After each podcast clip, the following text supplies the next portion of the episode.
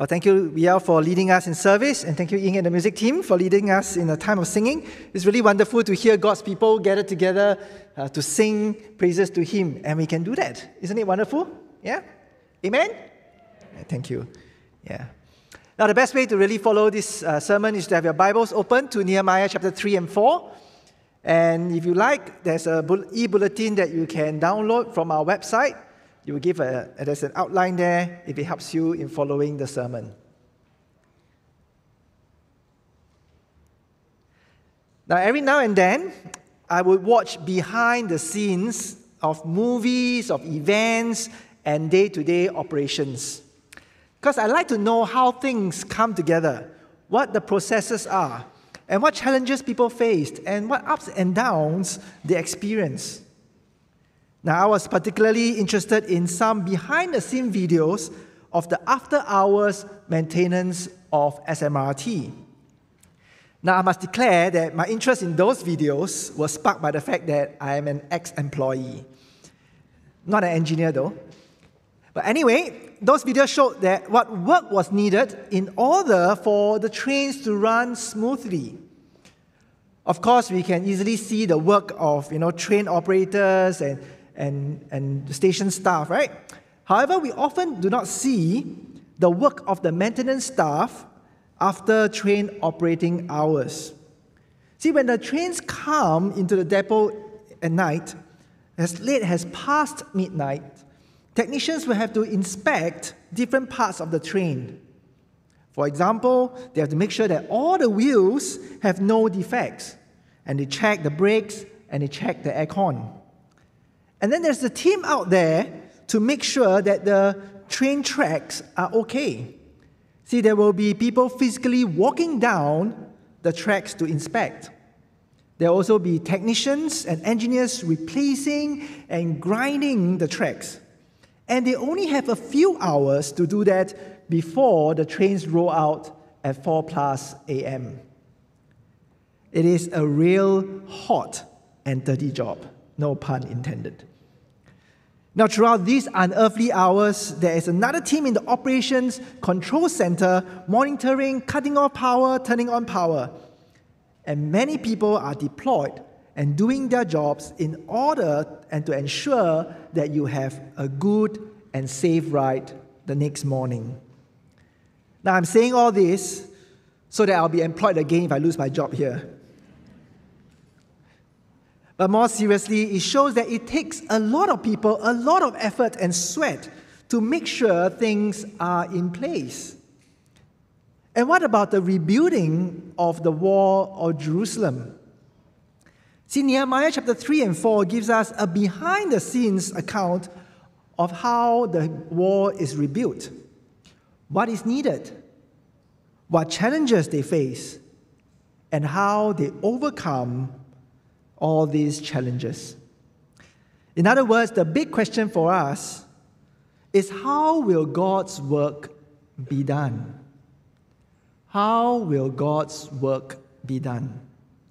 See, in these early chapters of the book of Nehemiah, the work God has set out for the Israelites to do is to rebuild the wall. And how this rebuilding is done will give us insights and lessons how God's work is to be done in general. Now, let me quickly give you a recap of what happened in chapters 1 and 2. See, after Nehemiah, he was uh, at suicide point. He received news of the trouble and shame in Jerusalem. Nehemiah prayed for months before making his move.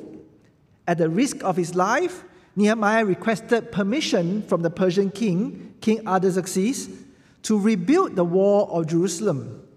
He even requested for timber that's required to rebuild. And by the providence of God, all these were granted to him. And furthermore, he had formal letters from the king for the nearby governors to prove that this rebuilding of the wall is sanctioned by the king. And so the rebuilding of the wall begins. How will God's work be done? Well, firstly, God's work is done by the participation of God's people. Now, when you read through Nehemiah chapter 3, it may not sound too interesting. and not very exciting. Right? This gate was repaired by who, who put in the boats, who put in the bars, and, and next to it was repaired by who, and the list goes on. Pretty boring, right? See, repairs in over 40 sections of the wall were reported in chapter 3. The count of the rebuilding started and ended at the sheep gate near the temple from the top in an anti clockwise direction. Now, on the surface, this can be as boring as a graduation ceremony, right? Where name after names were read out. You know, apart from yours, yours is the most exciting, right? But the other names are all just boring. Oh, who graduated from what course? Oh. And, the, and the loudest cheer goes to the, the last one, right? Because after that, that's the end of the ceremony. So we ask ourselves, what was the purpose of recording these details on the rebuilding. Now, if you look carefully at the people who worked on the wall, you will notice a great diversity. Firstly, there was a diversity from, of people from different vocations. Different vocations. See, the, the account started off with Eliashib, the high priest, and the other priests. Related to them are the Levites and the temple servants. They were the people involved in the religious side of things, you could say. Now, they may have greater involvement and perhaps vested interest in the city because that's where the temple was, right? But at the same time, they could easily say, you know, such manual work of building the wall is not their business, it's not their expertise. I'm not trained for this. But they didn't and they got their hands dirty in the rebuilding. And then there were the goldsmiths, who presumably were deployed rightly to rebuild the wall near the temple. And what I found really interesting were the merchants in verse 32 and the perfumers in verse 8. Surely they were not provisioned in construction, right? Because what does Christian Dior and Hugo Boss got to do with Woh and Lum Chang? Nothing. However, they were listed here in the rebuilding. Regardless of their lack of skill, you may say, they still chipped in. Secondly, there was a diversity of social status. In the list, there were many rulers of different districts who contributed to the rebuilding. Again, we expect the common folk to do this, right? This kind of physically difficult job is only the common folk will do it. But the higher social class rulers put in their fair share of work. However, we have this little detail in verse 5, which tells us that the nobles of Tekoa were not willing to work under their new lords or supervisors. Now, presumably, the people of Tekoa, they did not go to exile. They were not from Jerusalem, just off Jerusalem. And now they found themselves under the leadership of this returned exile. So they could not swallow their pride, perhaps, and refused to submit to the new leaders. But by and large, most of them were willing to do the work.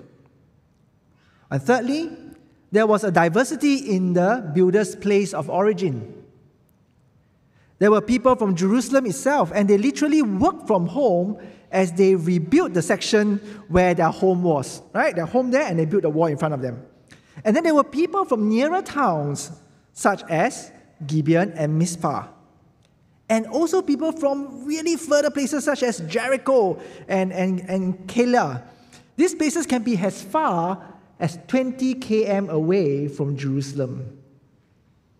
And it is likely that many of them traveled to and fro daily from their homes because Nehemiah asked the people to stay in Jerusalem for the night in chapter 4.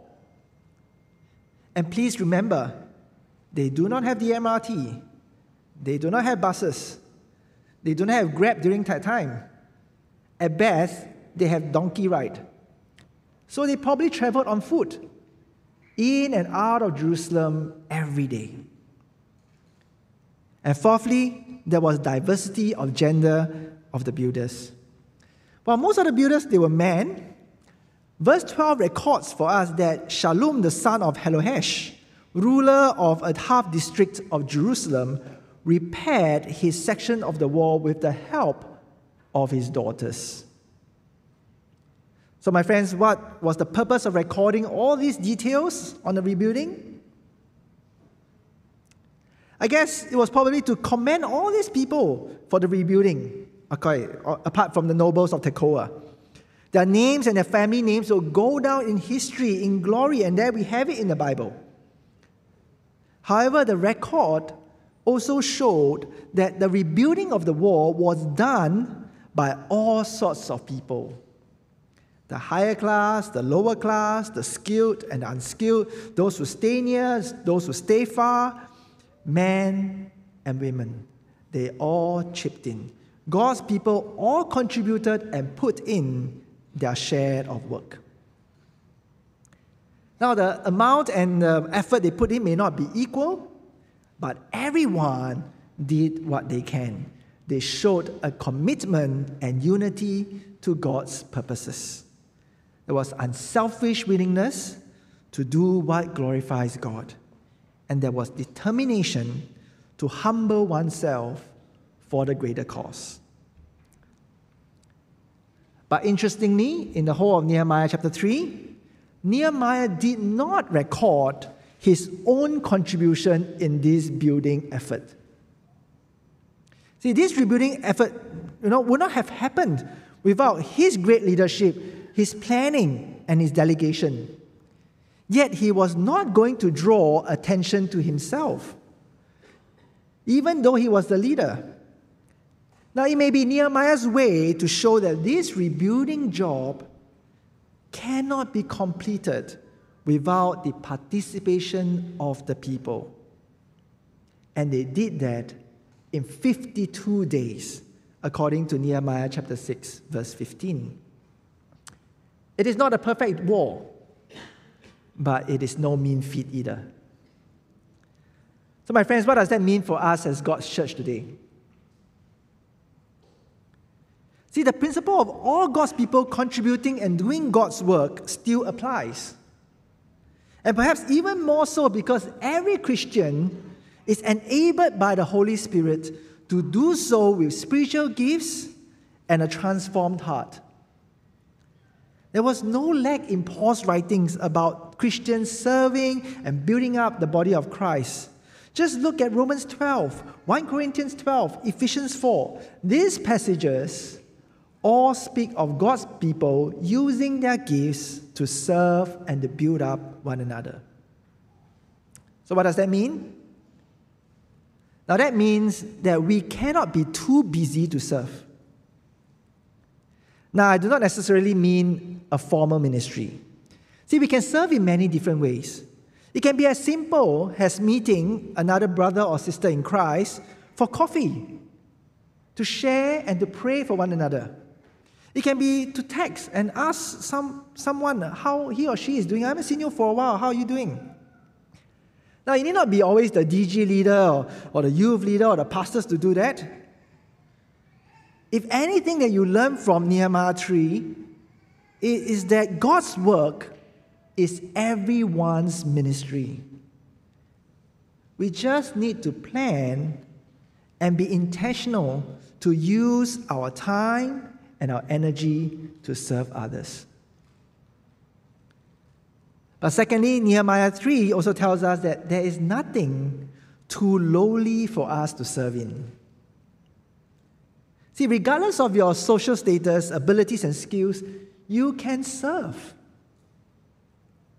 You know, last week I was uh, at Bishan uh, when we reopened Children's Church and when we reopened 11:30 service. But for the first time in two years, See, unlike Adam, Bishan has many, many entry points. And furthermore, the, the children's church classes and the Mandarin service is spread all over the school. Many of our church attendees have forgotten where to go, right? Especially when their children have, you know, They, they, two years ago, they were in preschool and now they're in primary school, that kind of thing. Yeah, so our DG SOMers, they had to run everywhere, put up signages, help with TraceTogether check-in, guiding the people where they're supposed to go. Now, it can be a bit chaotic and, and, uh, and stressful, right? Especially when usually all the crowds come in at the same time, right? But they just serve dutifully and they serve patiently, you know, regardless of what they do for work outside, you know, and, and what social status they, or where they stand in society. They just went out and sweat and served. And then when we ran out of manpower, all I had to do was to go up to one of my deacons, Brian, can you help? And his reply was music to my ears. Just one word anything. Now, I've yet to talk about other people, right? The tech crew, the church leaders. They were all out there to serve, and nothing is too lowly for them to do.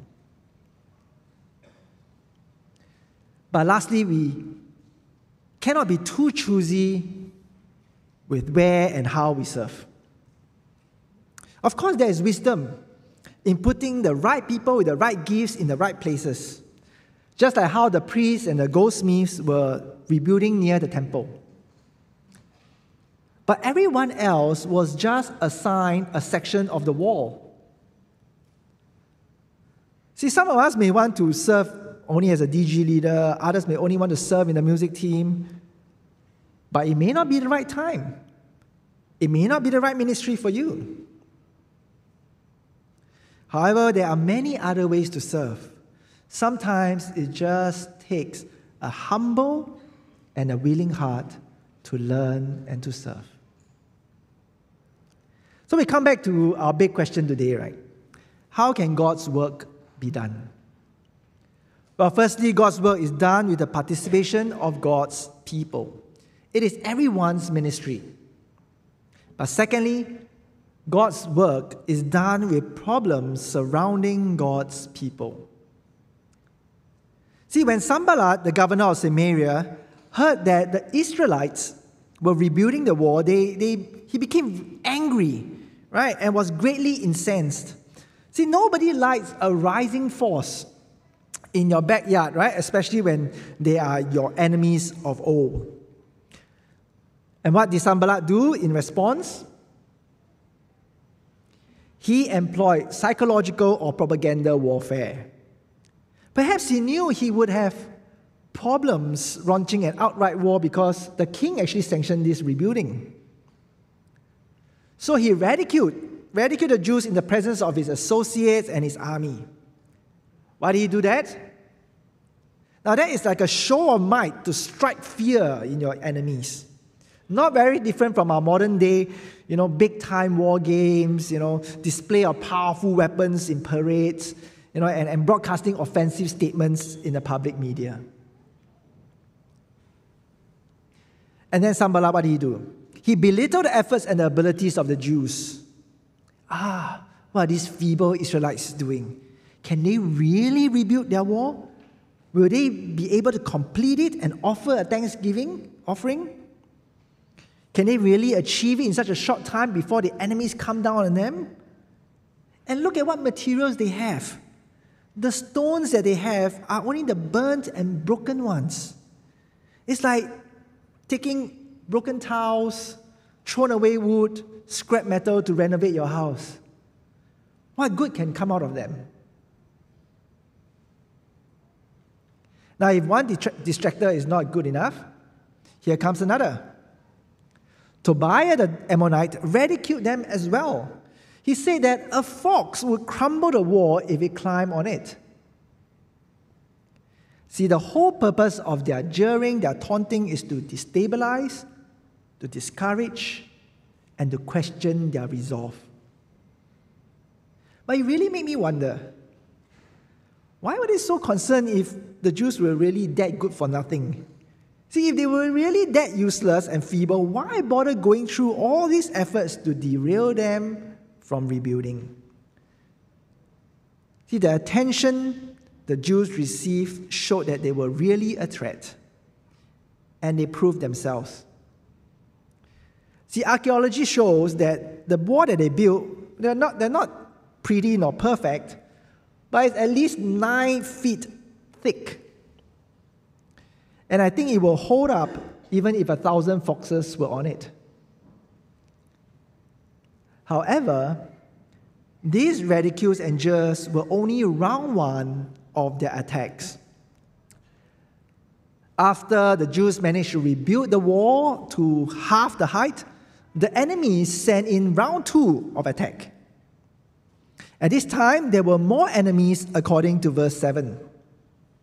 As you can see from the map, Sanballat and Tobiah, they were in the north in Samaria. The Arabs were in the south in the Negev. And the Ammonites were in the east across the Jordan. And we have the Ashdodites who were in the west where the ancient Philistines were. In other words, the Israelites found themselves fully surrounded by enemies. Now, these groups of people probably fought against each other, but now they are banded together against Israel. As the saying goes, the enemy of my enemy is my friend. And what did they do against Israel? Well, verse 8 tells us that they plotted together to come and fight against Jerusalem and to stir trouble for them. See, they, may, they might not have you know, a, a direct war against the city, but they maybe skirmishes here and there, but they likely would have spread rumors, taunted, and threatened the Israelites. And we see the effects of that in verses 10 to 12. See, according to verse 10, the Israelites began to doubt and believe that their, their strengths were, were failing. Now, furthermore, they began to believe that the, you know, this project was just too big, too difficult. There was too much rubble for them to deal with. And that's the power of rumors, right? Now just think back to the early days of COVID 19. Right, all you need is a message forwarded by one to the other to the other, and a few pictures of empty shelves. Right? And you see people rushing to the supermarkets to, for toilet paper, for instant noodles, for canned food and frozen food. That's the power of rumors. And then in verses 11 to 12, the enemies was also spreading fear that they will come and kill them in secret anytime and anywhere. Now imagine the constant fear of having someone come up to you in the night or behind you to kill you. That sounds like Ukraine, isn't it? If you are living in Ukraine today, you never know whether the next bomb or the next bullet will hit you. And you can see that the Israelites were really affected in verse 12. Those who were traveling in and out of, of Jerusalem felt so traumatized and so scared that they had to tell the leaders 10 times over that they will be attacked from every side. 10 times over. So there is genuine fear, for they are un- unprotected while on the road. And their families, you know, if they stay outside of Jerusalem, they were really out there in the open fields without protection. So, what do all these things tell us?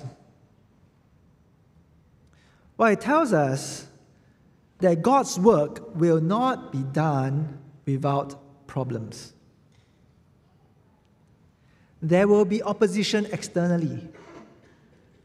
See, we are not to be surprised that opposition will come when we do God's work. And why so? For we are at enmity with the world and its values. Now, that's not to say that everyone in the world is against God's church or the Christians, but there will be a significant force against the church of God and its values. See, in some countries, it is open opposition. Christians are literally killed, kidnapped, raped, put into prison, and have their properties confiscated. But perhaps it is more subtle in our developed countries. So just the other day, I, I, I read about a, a Christian football coach. and he was coaching in a public school. And he was fired for praying silently on the football field when his team was playing. Well, the school said that he, he made a public statement by praying, and he pressured the non Christian players on his team. Can you believe that?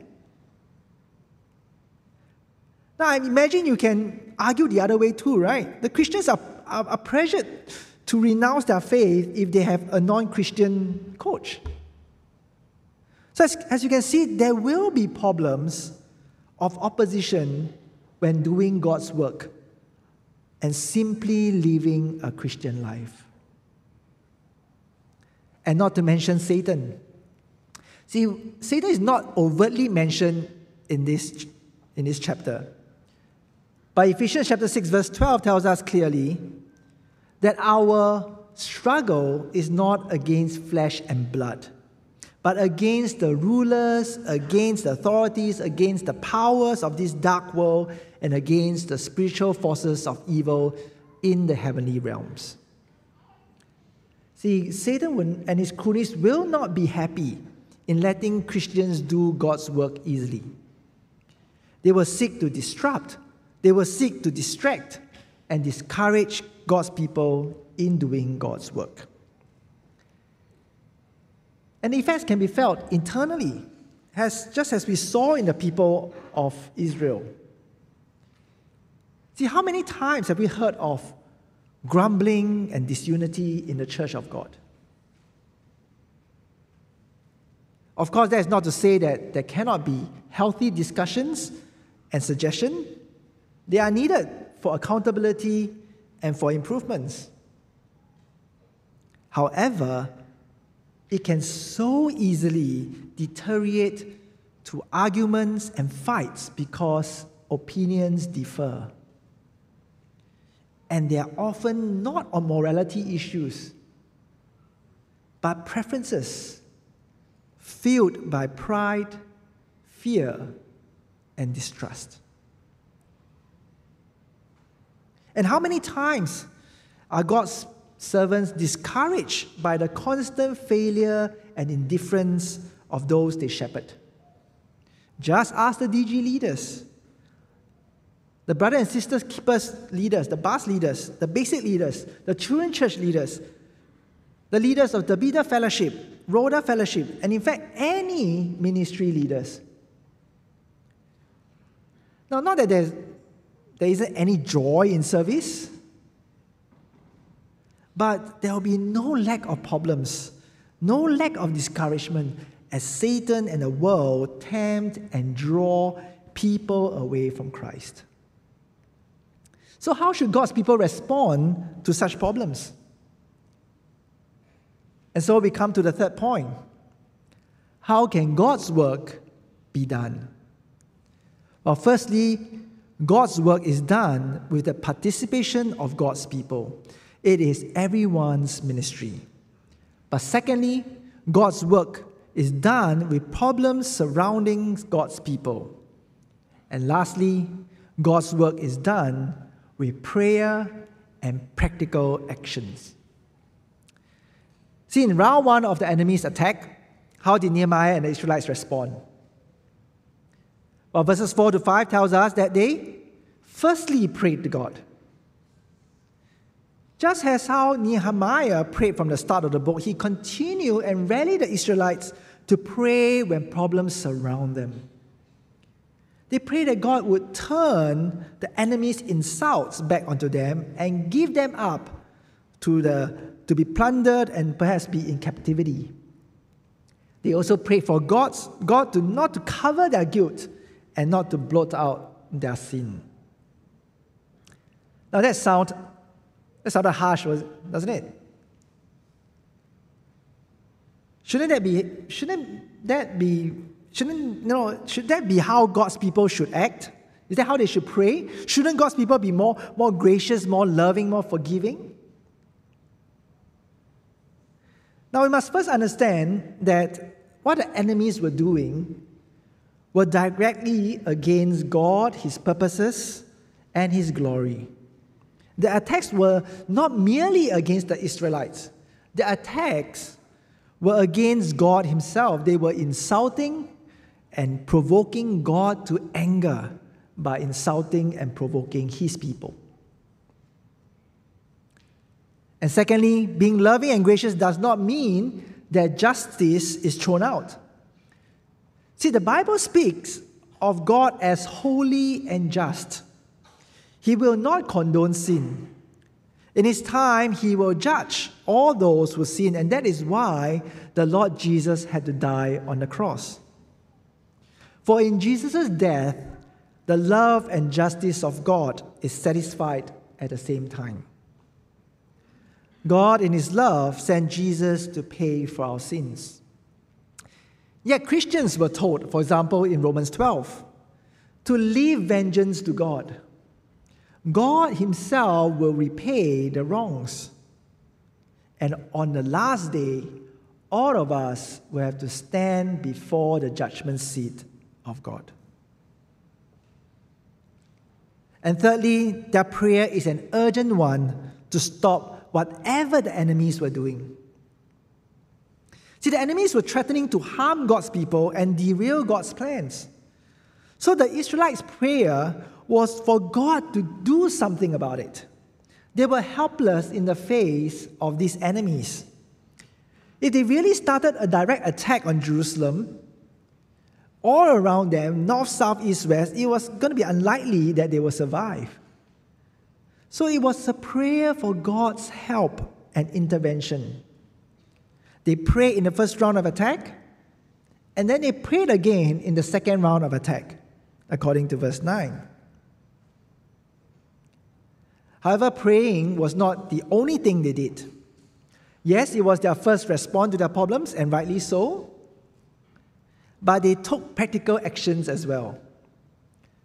At the height of the tensions and, and problems, Nehemiah probably halted the work in verse 13, and then he stationed people at the lowest point and the most vulnerable parts of the wall. And the men were armed with weapons to defend against an impending attack. And it worked. God answered their prayers. News of the Israelites being ready and prepared to defend their city traveled to the ears of the enemies. Whatever the enemies were, had plotted to do had been frustrated by the Lord. The Israelites would stand firm and not cave in. If the enemies were to attack, they know that the element of surprise was gone, and any victory would come at a huge cost, huge cost to them. And it seemed that that was enough to put off the attacks. Now, with the immediate attacks removed, the Israelites returned to the work of rebuilding the wall. But Nehemiah wasn't complacent. He continued to strategize and to, de- to devise a good defense plan. In verses 16 to 18, he divided his, his servants into two halves one half to construct the wall, the other half equipped with weapons to fight anytime. And every one of the carriers and the builders have their weapons with them as they worked. Now, if you have been following the news, or, we all prayed just now, you will know that Beijing is facing a serious surge in COVID 19 cases, right? See, unlike Singapore, where the government gave us a few days to respond to lockdowns, right, circuit breaker, the lockdown in China can be instantaneous without prior warning. So the people in Beijing will tell each other, before you leave your home to go to work, bring your pajamas, bring your toiletries. And when they're coming back from work, they'll be told to bring your computers, bring your documents. Why? Because they never know when they will be locked down. They'll be locked down when they are in the building, they'll be locked down at home anytime. They are to be ready for any scenario. So, likewise, the Israelites are to be armed with their swords and their tools so that they will be able to drop their tools anytime and put out their swords to fight their enemies. And that was not all. Nehemiah implemented a warning and rallying system. Now, if you look at the map of the city then, it's actually not small. Now, I went there myself, it's quite a walk actually. And their numbers are really small comparatively. And that's why he told all the traveling builders to just stay in the city, beef up the numbers, right? Instead of going to and fro from their homes.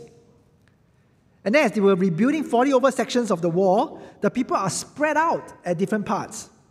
So, in order to unite their strength in fending off the enemies, the people of Israel were to rush to where the trumpet is sounded. And lastly, Nehemiah himself, together with his brothers and his men, they led by example by always being always ready to fight. They did not take off their clothes and always had their weapons with them. Now that sounded like my outfield exercise in my NS days. Always smelly, always having my rifle with me. Even when I sleep, I will we'll post guard and we'll cuddle our rifle to sleep, right? And no wonder our rifle is, is called our wife, right? But ultimately, Nehemiah knew that the only one who can protect them and give them success is the Lord Himself. No matter how much He prays and, who, and no matter how much He strategizes or He plans and executes, it is the Lord who will save them. That is why when He rallied the Israelites in verse 14, He told them to remember the Lord, who is great and awesome, for He will fight for them and their families.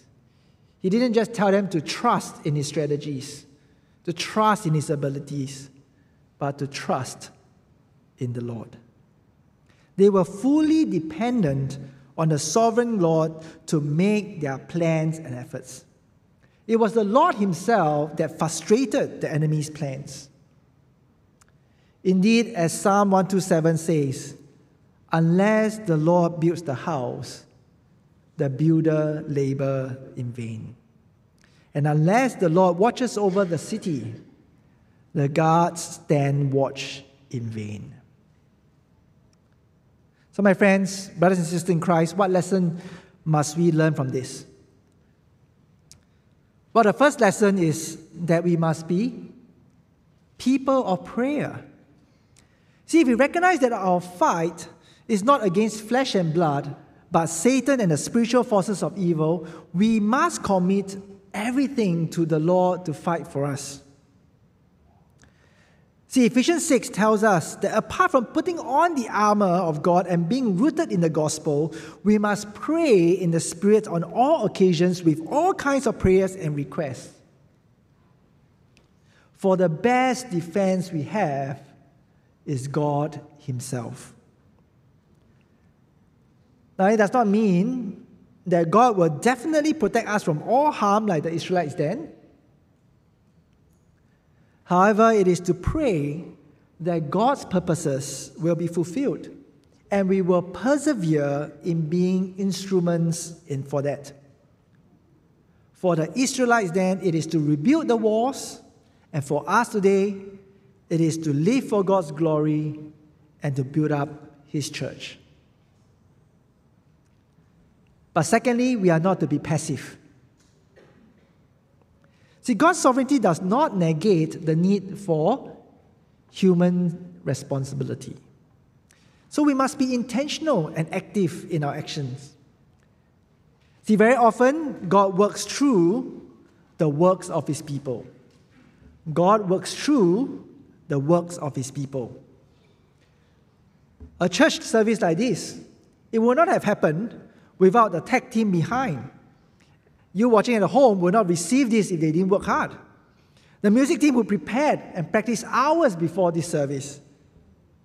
The children and the youth do not grow up or to mature without the leaders faithfully preparing and teaching them. And do you know that there are a group of ladies who come to church weekly to prepare crafts just for the children's church?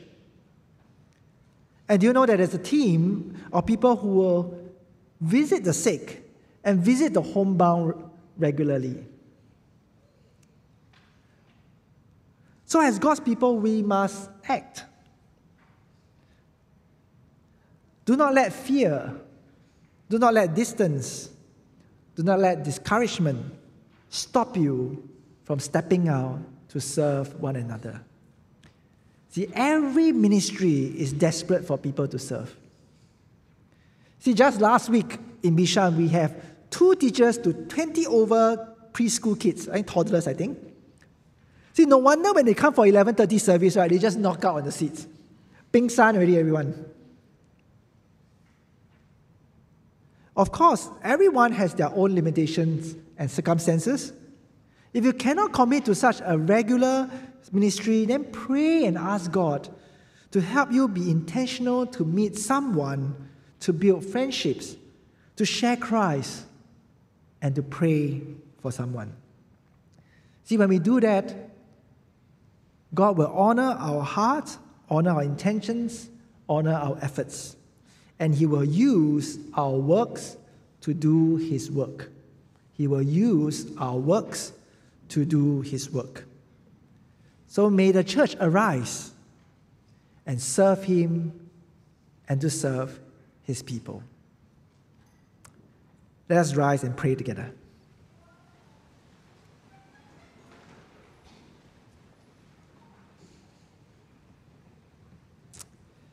Our dear Heavenly Father, we want to thank you for your word to us today. Indeed, you are the sovereign Lord who works out your purposes. Despite the opposition of your enemies and the weaknesses of your people, may your will be done. But grant us the grace to be able to participate in your purposes and see you work through us for your glory and for the building up of your church. In Jesus' name we pray. Amen.